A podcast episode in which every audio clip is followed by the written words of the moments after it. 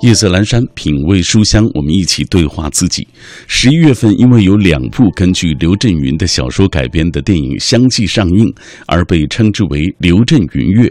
刘震云自己笑称，由于宣传档期挤在一块儿啊，自己有时上台都会犯晕，不知道是哪部片子的场子。本周受咪咕阅读的邀请，我特别专访了刘震云和他的女儿刘雨玲，以及影片的主演毛孩儿。我们今天晚上就为大家来详细介绍他的。一句顶一万句。一句顶一万句是刘震云酝酿三年完成的作品。二零零九年，在《人民文学》杂志第二期、第三期连载过这部小说。当年的四月份，由长江文艺出版社正式出版。整部小说大概是三十多万字，小说的时间跨度长达百年，伏笔众多，人物多达百位。推出之后，在文学圈内外产生了巨大的影响。那接下来，我们就先通过一个短片来了解一下。原著小说的情况。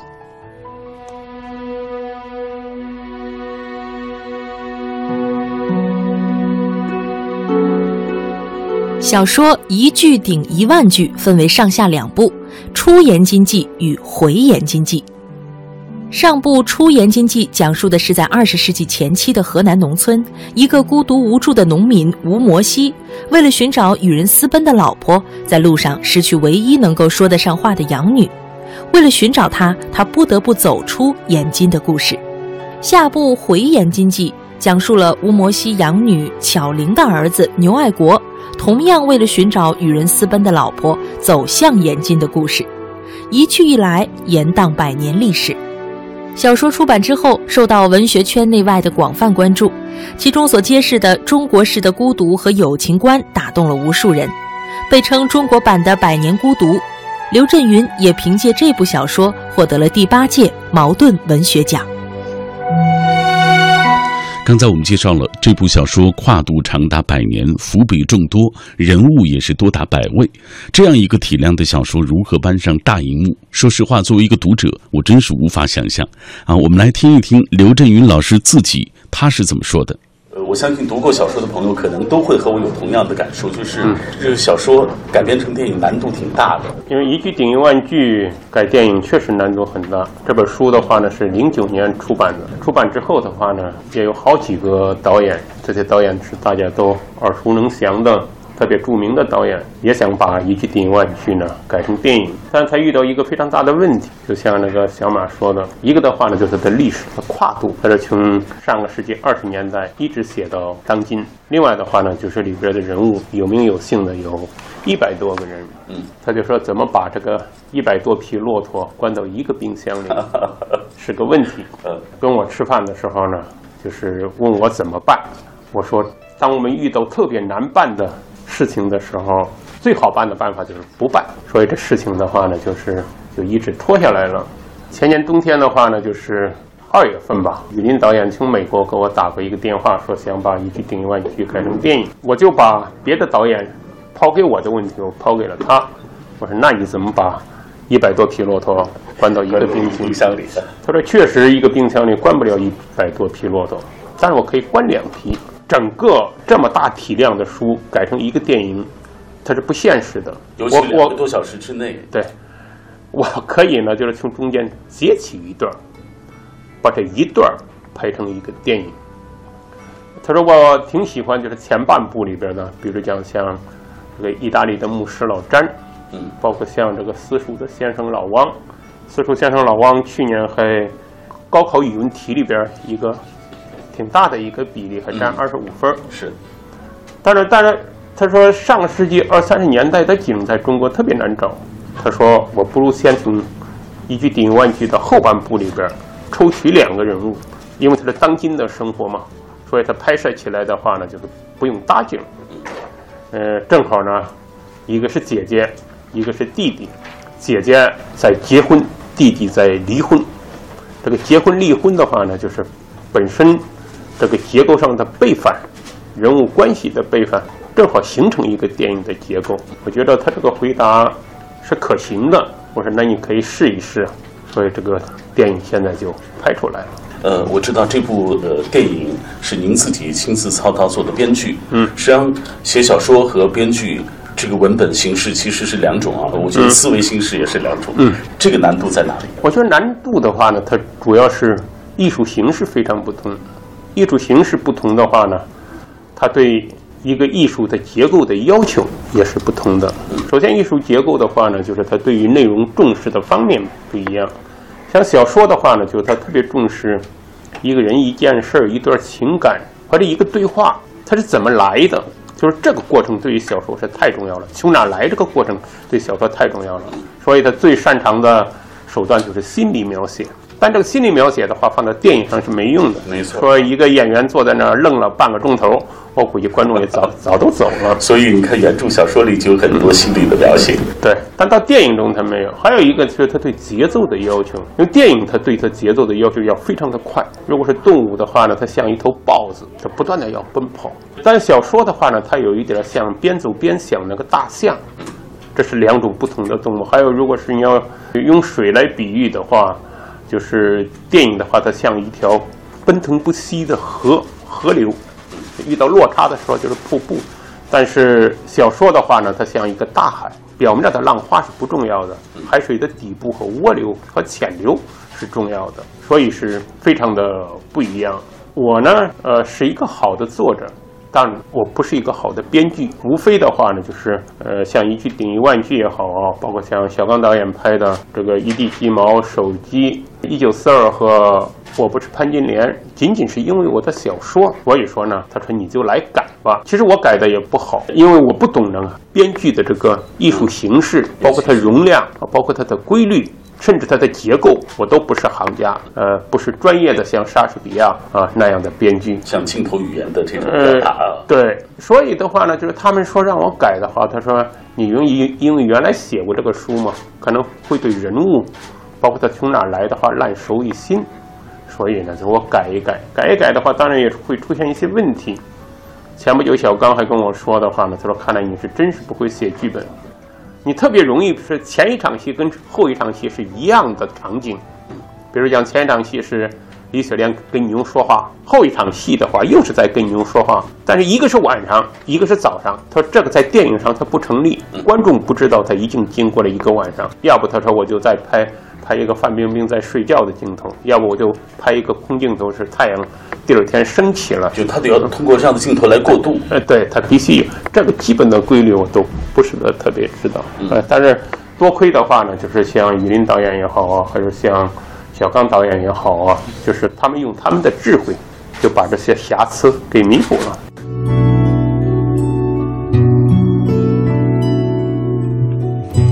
我们刚才听到了刘震云老师谈到小说改编成电影的一些感受啊，包括他自己做这个写小说和做编剧之间的一些这个细微的一些改变啊。那我们也顺着这个话题来了解一下刘震云老师的成长之路。从军人，后来读大学，后来开始写作啊，其中还包括上研究生的这个岁月啊。觉得哪一段成长的岁月对你来说影响比较大？其实每一个成长阶段的话呢。可能对你的影响都很大，嗯，因为人生阶段是无法分割的，说这一段大一些，那一段小一些，涓涓细流汇成江河，就是每一个细节，包括每一段时间，包括你每一段时间的思考，我觉得是共同组成了一个人。我觉得作者的话呢，就在这个世界上不是一个多么庄严和崇高的职业，哎，比如讲，因为是小说嘛，小说就是小说一说嘛。啊，就是我我们的前辈的话呢，是街上这种说书的艺人，嗯，包括有时候，比如像小刺儿，也他也不是满汉全席嘛，不是大，所以不必把这个事儿呢，就是说的那么的庄严。无非的话呢，就是我在不同的人生的阶段的话呢，可能都遇到了比我聪明的人。这些聪明的人有时候他们说一些话，包括的话，他对我的话，我会有感悟。一个是生活中的人。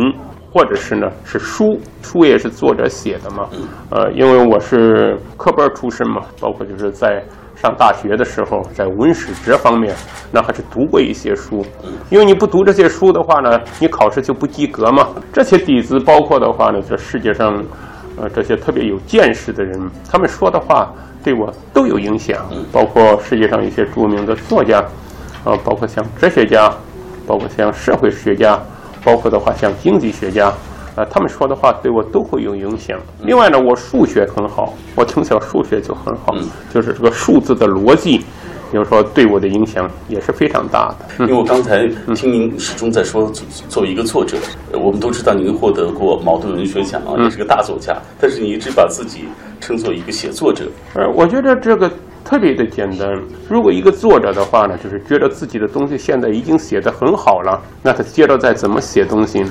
我觉得这是一个心态问题。就是冯小刚导演说过一段特别好的话，他说的话呢是在洛杉矶的时候，就是他说我已经是一个年过半百的人了，我要拍什么样的电影？我要拍那些不再讨好别人，是我自己内心特别想拍的电影。我暗下决心要这么做，我是准备用一个新导演这样的态度来拍。我不是潘金莲，过去的经验。有时候他可能会成为负担。当你成为一个，你说你是一个新导演的时候，这些负担全部卸下来了。这个呢，说到我就特别的有感悟，也增加了我对小刚新的认识和尊敬。那么，其实我呢，也是想的话呢，作为一个新的写作者，一个初学写作者来写下一部作品。过去的经验，这些负担我也可以放下，起码从心态上可以放下。我觉得。这个是一个写作者的话呢，就是应有的写作态度。如果一个作者跟其他的行业的人少有什么不同的话，那我觉得他可能心里边这种柔软的面积会多一些。柔软的面积多，包括生活对你的滋养，书本对你的滋养，知识对你的滋养，你可能吸收的就多一些，多一些你就会强壮一些，而不是说的话呢，就是你如果觉得自己已经做得很好了。它这个柔软的面积，它渐渐渐渐就会缩小。如果你吸收的那么少的话，你说你能贡献出那么好的作品，我觉得那是不可能的。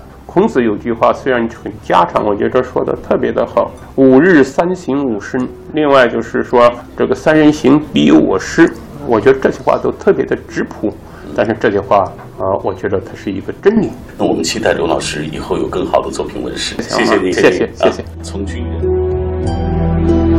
刚刚我们听到了刘震云老师介绍自己改编电影的过程啊，呃，尤其提到他说到对于作家的这个呃所谓评价，就是说如果。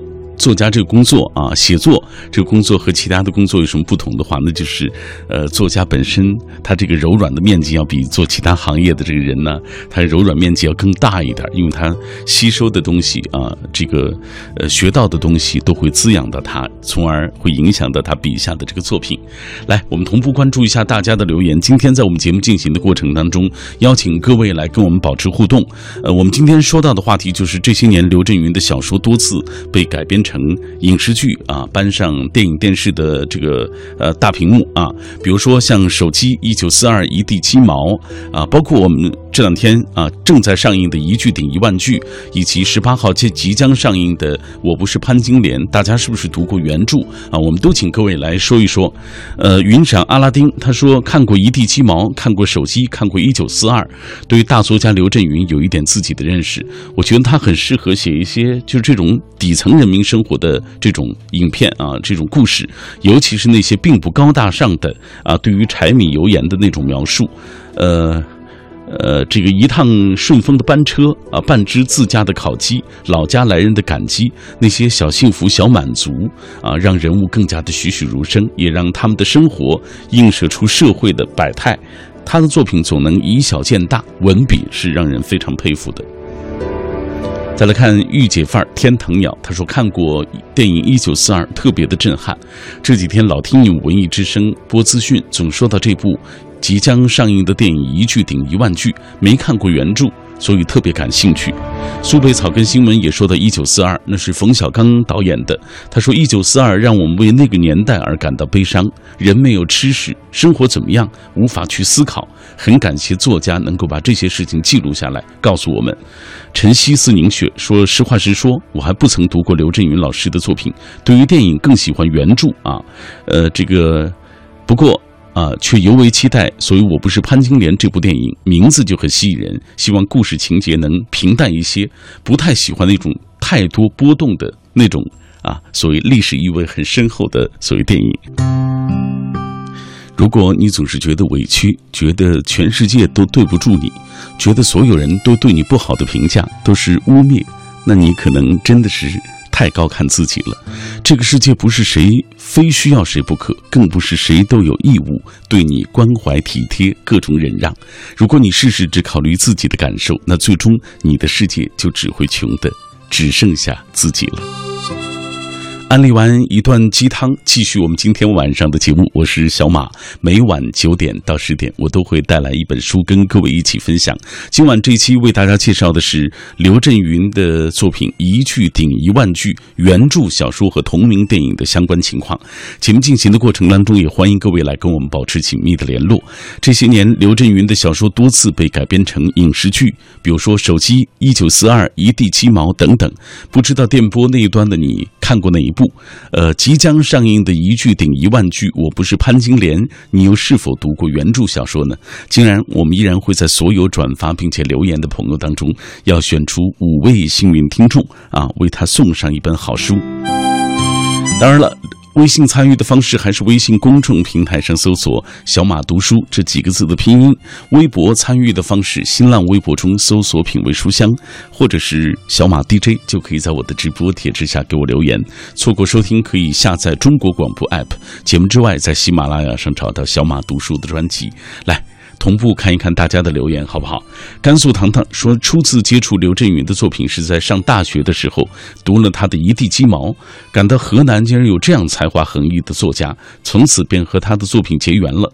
从手机到我是刘，我叫刘跃进，从一句顶一万句到我不是潘金莲，刘震云的作品好像越加的呃老道成熟，他的语言简洁又老辣，欢快而又尖刻，他总是。用反反复复的句式，轻轻地撩拨人物内心深处的隐私，逼迫其抖露出来，让所有人都处于尴尬当中。他说：“很感呃感叹这种尴尬吧，尴尬的是尴尬的生活，尴尬的社会。每一部作品都蕴含着仁慈的真性情。”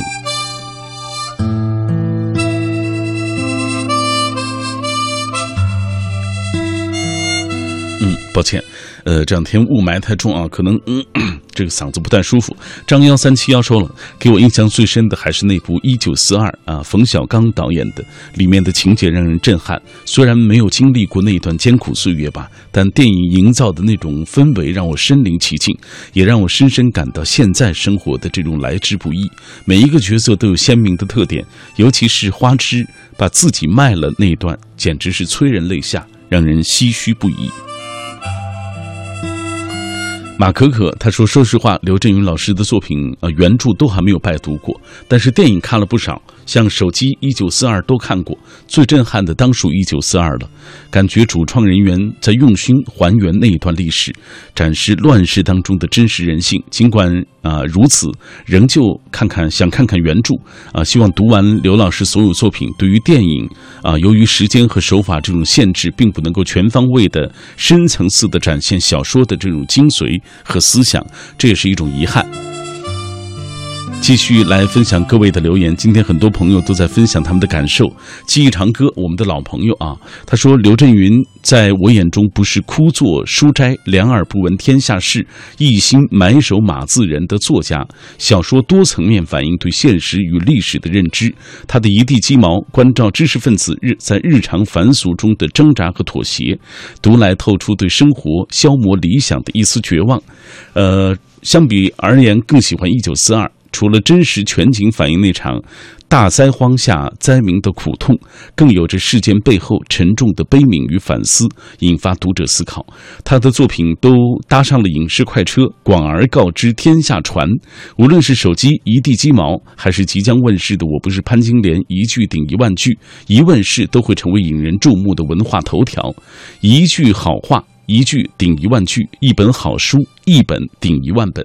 刘震云奇人奇书，可以说当之无愧。好，安珠他说最喜欢一地鸡毛和一九四二。都看过原著，写得非常好。以一地鸡毛为例，一个年轻人眼里的世界和生活，鸡零狗碎的那般贴切。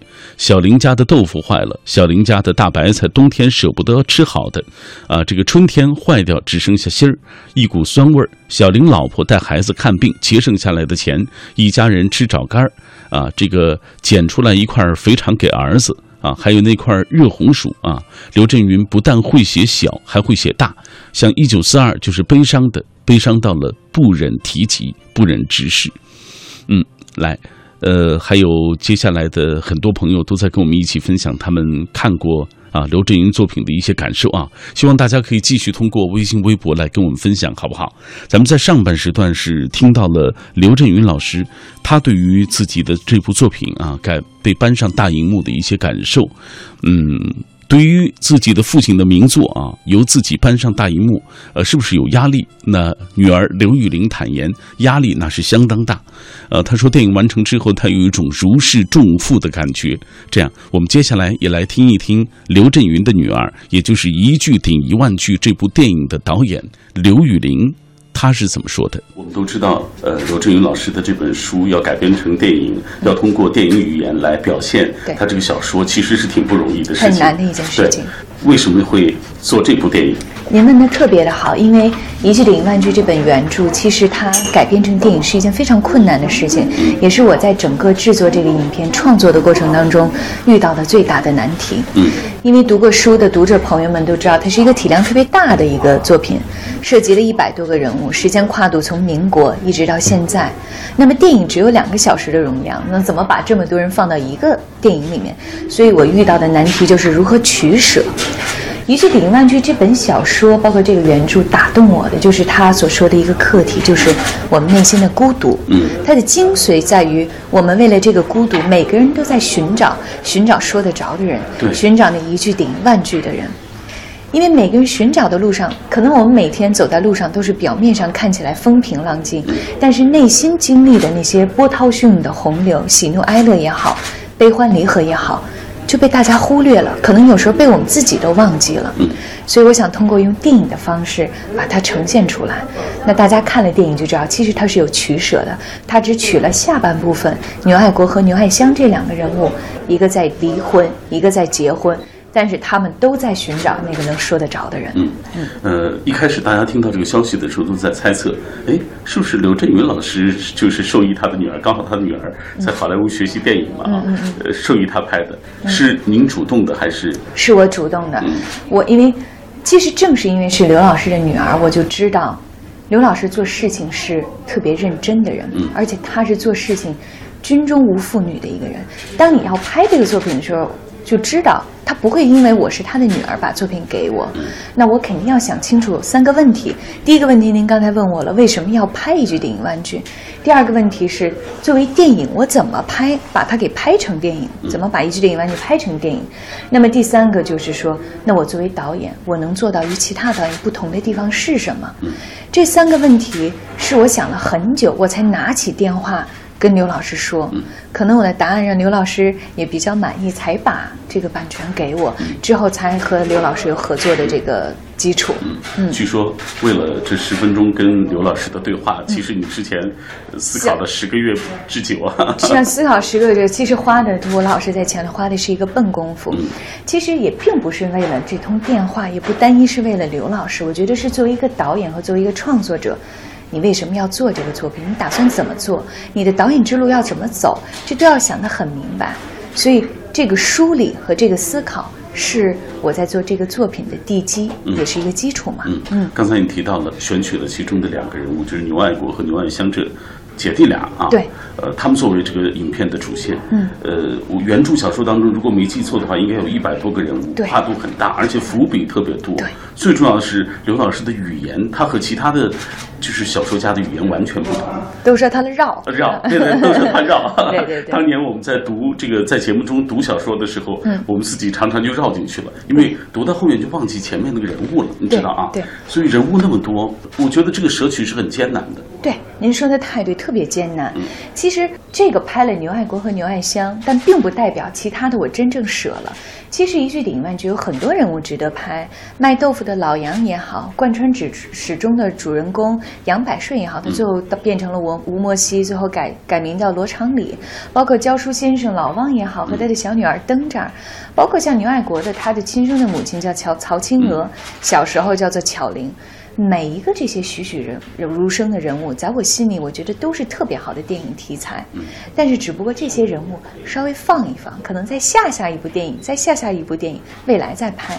因为牛爱国和牛爱香这一个姐姐弟俩，他们的人物关系有意思，一个在结婚，一个在离婚，而且呢，它发生在当下。我作为一个新导演，我觉得，嗯。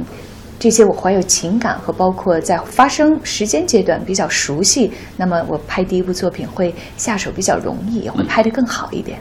嗯，呃，咱们说说电影当中的这些演员吧。好，呃，稍后我们会采访毛孩儿啊，这是演喜剧很出名的一位。嗯，我们曾经看过他演的《炊事班的故事》，给大家留下了印象。对，嗯，包括呃李倩，嗯，他演过很多年，包括他在《一九四二》里也演。啊，对，是，呃，包括刘培，包括范伟等等啊，这些演员的选择是怎么想的？其实好像他们都演过刘老师的作品，对对，可能对，因为毛孩老师他没有，他演过我的门神，但其实就包括这些所有的演员，当我想演员的时候，并没有说我按照演员的脸来扣到人物身上。首先，我是从心中的人物出发，那心中的人物出发，哪些演员老师来演绎他会更好？第二个是我合作的所有的这些演员老师跟我达成一个共识，就是所有的。好的良心制作要花的是笨功夫。嗯，你比如作为演员来讲，如果他同时嘎着五个戏，只给我十五天的时间拍，明天就要开拍了，今天夜里才从机场飞过来，我作为导演我没有能力。能和这样的演员老师合作好，所以我们所有的演员会发现，都是提前两三个月到组里体验生活。包括您提到的毛老师，可能大家都对他以前演喜剧，包括《炊事班的故事》印象特别深刻。但是大家去影院看完了以后，你会发现他完全颠覆了自己所有的表演的形象。其实颠覆到达极致什么？你在片子当中根本看不见毛孩是谁，也看不见刘培老师是谁，也看不见范伟是谁，也看不见齐溪，也看不见李倩，看。看不见任何一个人，他们所有的表演程度已经变成了不不见表演。那是因为什么？因为他们都提前去体验生活。再拿毛浩老师来举例子，因为他里面演的是一个修鞋匠，提前半年就自己家里买了一个修鞋机，天天旁边去上班，去哪儿上班？去他旁边一个鞋铺上班。所以真正到拍的时候，所有的演员在摄影机面前已经变成了一言一行、一举一动，已经变成了那个人。所以，致使所有的演员最后拍完了以后就。哎呀，马上就跳不出来，所以这就变成了花的是这种心血嘛。嗯，所以这也就是就是你没有选择那种所谓最当红的、最忙的所谓鲜肉的演员的重要原因。我觉得就是合作机会这次就是无法就是和特别忙的演员来合作，就是没有办法。我觉得还是得花准备工作。嗯，但是我知道这个十一月被称为刘震云月啊。嗯。呃，我不是潘金莲也会同期是在十一月份上映。对。很多人就会想，这不是。打擂台嘛，而且冯导那么有气节。其实这个真的是一个机缘巧合，因为原来我不是潘金亮在九月底中秋档上，对，那正好被挪档到十月，又恰好是刘老师原著和编剧的作品，那媒体对我也有抬爱，说哎呀，这是三足鼎鼎立，因为另外一个片子也是我的老师李安老师拍的《中场无战事》。其实对于我来说，我觉得真的并不是鼎立，我也并不是要跟两位老师 PK，因为我觉得我是他们的学生。一个十一号上，一个十八号上，但是一句顶一万句是十一月四号上，它是先于两位老师上。我觉得我作为学生，暖场十一月向 两位老师致敬。但是我相信这三位三部片子，大家去了影院以后都会有所收获，而且都是值得进影院的好片子。因为三部片子都是走心的好片子，都是良心制作。嗯嗯，从目前。呃，所有就是曾经有机会啊观摩到影片的这些朋友的反馈来说，大家都觉得这这是一部非常棒的影片，而且之前雨林就曾经在好莱坞得过奖，奥斯卡啊门神啊，所以很多人就觉得雨林未来的这个所谓导演之路一路坦荡啊，我觉得并不是。首先，这个坦荡是相对的，其实。坦荡之前是什么？是辛苦的准备和面对大大小小挫折和困难的时候艰辛的努力。包括我当然特别高兴您那边所说到的那么多好的反馈。这个片子之所以能在院线上映，大家觉得这是一个好作品，也不是我个人的努力，是我身后一百多、一百五十多个所有的创作人员、剧组，包括我的前期的投资团队、后期的宣发团队，大家才一起把这个片子做好。那当然，大家如果对这个片子认可的话，可能我未来能拍摄片子的机会更会更多。但是我的导演道路最坚持的一点就是，我想做一个特别朴质、特别质朴、特别真诚的导演。那我之所以做这个电影，我是想怎么触摸观众的心，而不是想怎么触摸观众的钱包。因为我对我每一个作品，即将要做的也好，还是这一部作品也好，我对其中的人物和故事有感情。这个感情和故事是来自于我们日常生活当中，所以我就特别希望大家能看我的片子。其实不一定非要记住我是谁，也记不住表演是谁，也记不住编剧是谁，也记不住摄影机在哪里。记住的只是里面的人物。他看电影的时候可能会忘记了自己，或者他从电影当中找到了自己。我觉得这个就是对我作为导演、作为创作之路的一个肯定。离婚？为啥？说不着。要填好了。叔叔，你们为啥结婚？我们说得着。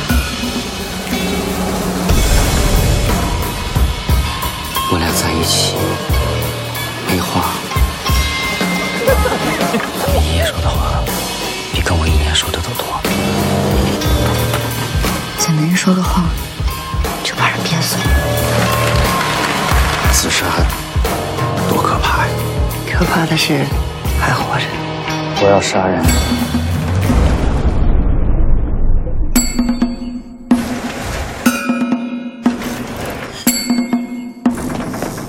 否则我不想杀人，也是被逼的。杀了人，我女儿就没爸没妈。男人就一定有神。刘爱国，你跟踪我，你妈就是一个破鞋。世上的事情都经不起推敲，一推敲，一切都藏着悲剧。日子是过以后，不是过以前。你让憋着心了。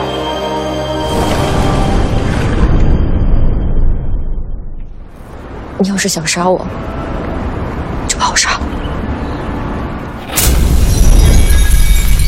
刚刚我们听到这个片段，就是电影一句顶一万句的片段啊，让我们对这部电影充满了期待。因为到现在，其实我还没有完整看过，只是看到了一些相关的片花。但是，一句顶一万句啊，这部原著其实早在二零一零年就有幸拜读过啊，当中的这些人物错综复杂的，我很想去看一看。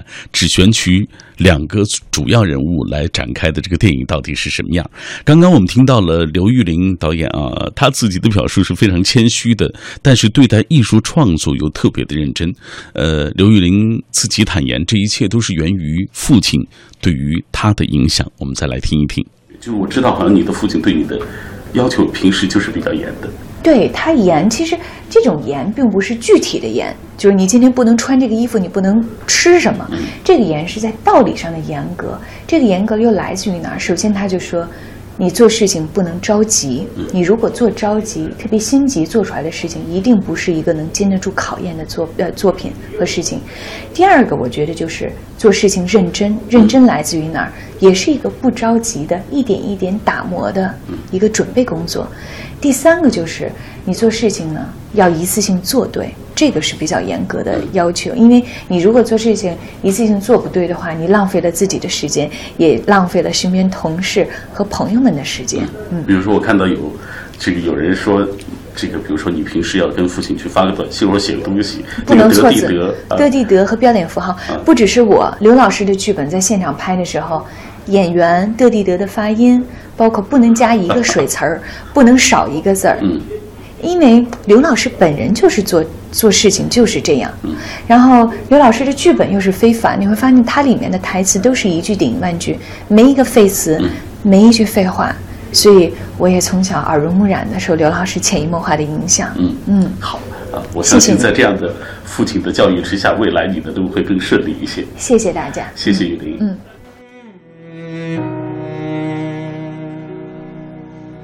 不是所有的相遇，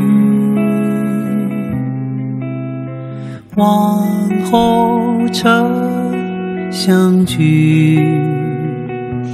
大家现在听到的这首歌，李健演唱的《你一言我一语》，就是电影《一句顶一万句》的主题曲。雨林告诉我，影片从筹划到拍摄一年多的时间当中，他没有睡过一个安稳觉。